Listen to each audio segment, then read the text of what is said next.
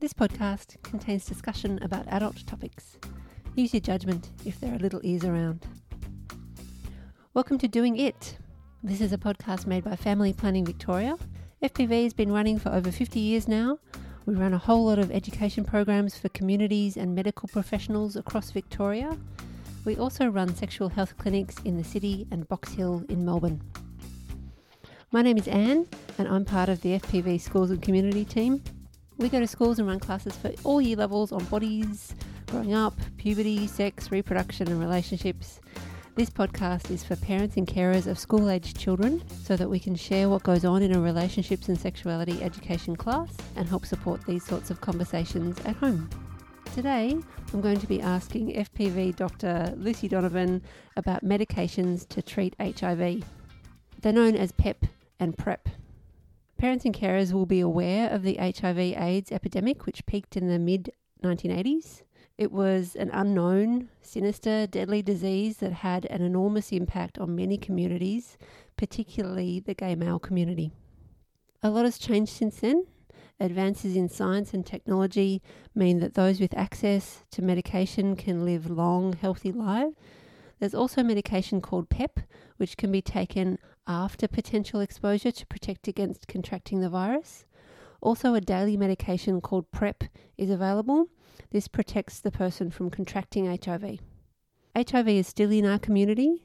It's still something we need to be alert to as a risk.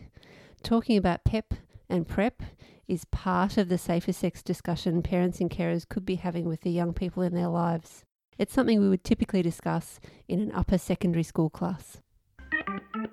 So, Lucy, thank you so much for talking to me today. We're going to talk about some medications to do with HIV. I'm going to start by spelling out some of the acronyms that we'll use throughout. So, human immunodeficiency virus, HIV, is a sexually transmissible infection, STI, and a blood-borne virus, BBV, untreated, HIV can lead to acquired immune deficiency syndrome or AIDS.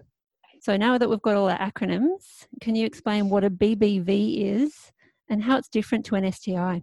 Blood-borne virus is simply a type of virus that can be found in someone's blood.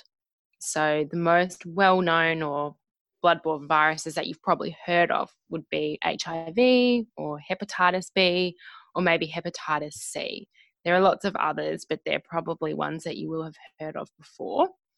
These viruses can also be found in other bodily fluids apart from the blood. For example, you might be able to find them in breast milk or you might be able to find them in semen. And they can be spread from one person to another person when someone comes in contact with a bodily fluid that contains the virus. On the other hand, sexually transmitted infections are infections that are spread from one person to another through a sexual act. So that infection could be on someone's skin, or it could be in a genital secretion, or it could be in blood. Some STIs that you might have heard of before would be chlamydia or gonorrhea, but there are lots of others. And some infections can be sometimes sexually transmitted infections, but mostly not. So they do overlap with other infections. In terms of HIV, it's a blood-borne virus, but also a sexual tra- sexually transmitted infection.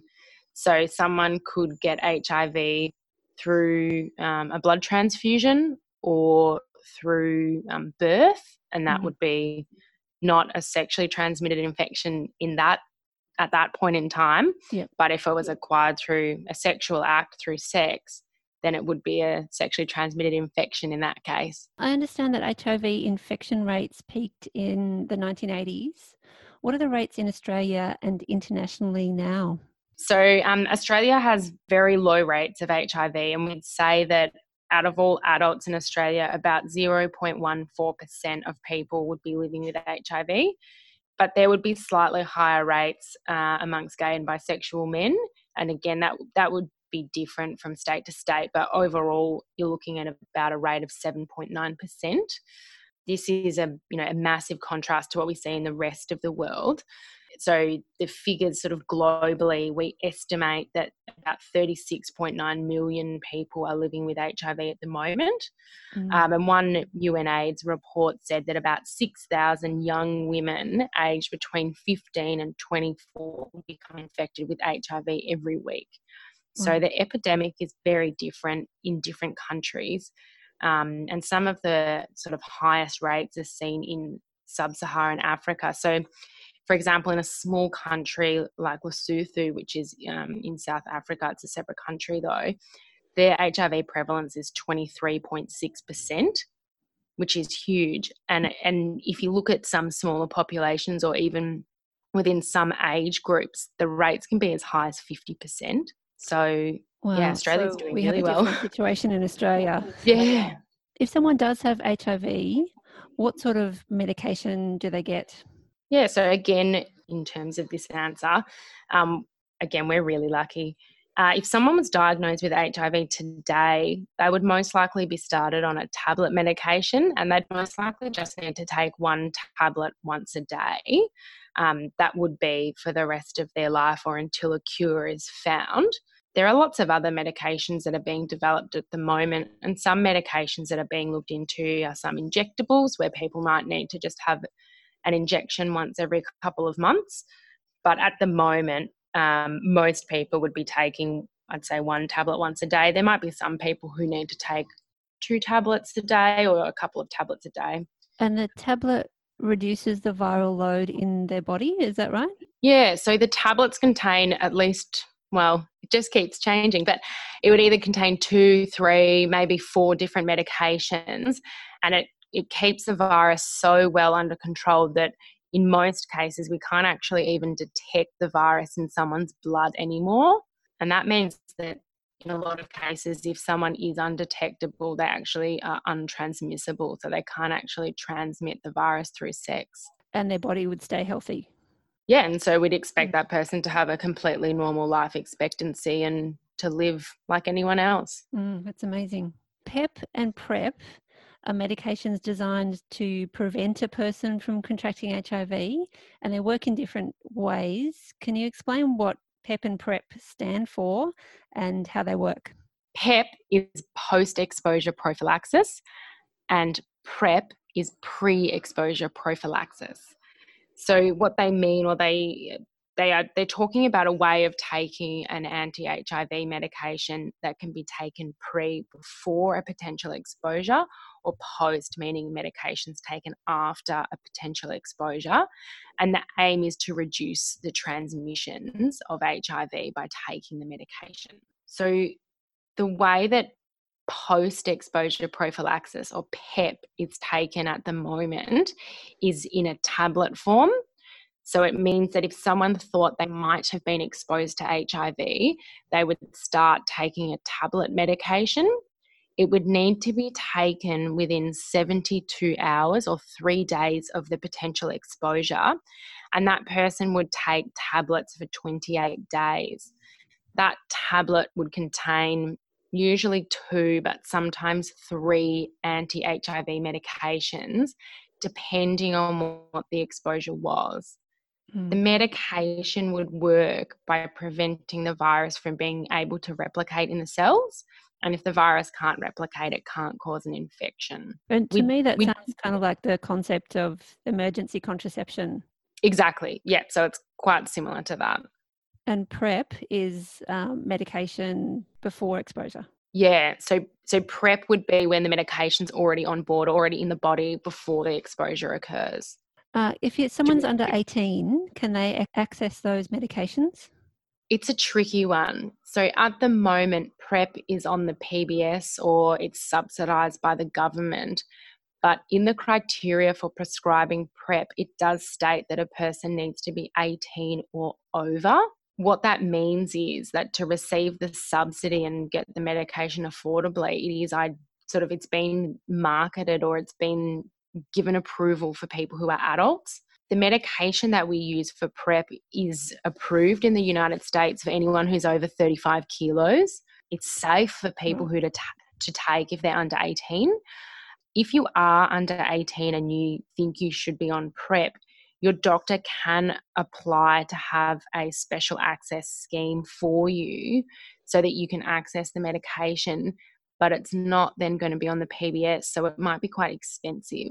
I, I, think this needs to be changed. I really hope it is changed soon because it should be something that's available to anyone who might be at risk of HIV. And it's certainly something that young people, when we go into schools, they're interested in the idea of it. So, certainly, education about it is the first step to being able to ask for it in the first place. Yeah, and I mean, it can be imported. Um, so, before PrEP was on the PBS, which was in, I think, April 2018, um, a lot of people were self importing it. So, that's mm-hmm. something that could be looked into on a sort of case by case basis. So, what could parents and carers be telling their young people about bloodborne viruses, including HIV, and safer sex practices? Um, so, I guess the information that would be good to, for young people to know is that you know there are infections that you can pick up from having sex and there are lots of things that you can put in place to try and reduce those risks fortunately for australians if someone does have hiv it's completely treatable so it's something that you would have a normal life expectancy with. It's not the end of the world. Ideally, though, we like to prevent people having infections if possible.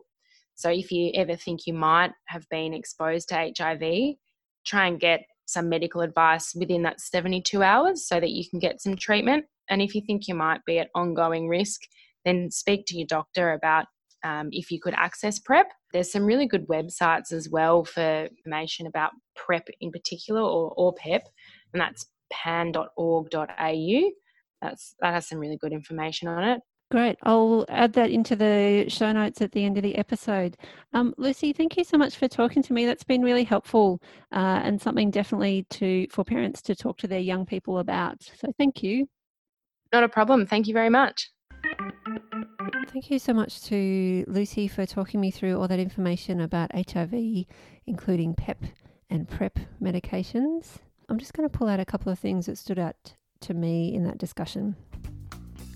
HIV is treatable to the point that those on medication can have an undetectable viral load in their body. PEP is kind of like an emergency contraception for suspected HIV contact taken soon after potential exposure. PrEP is a medication taken daily prior to potential exposure to HIV, protecting that person from contracting HIV. For more information about FPV, you can go to fpv.org.au.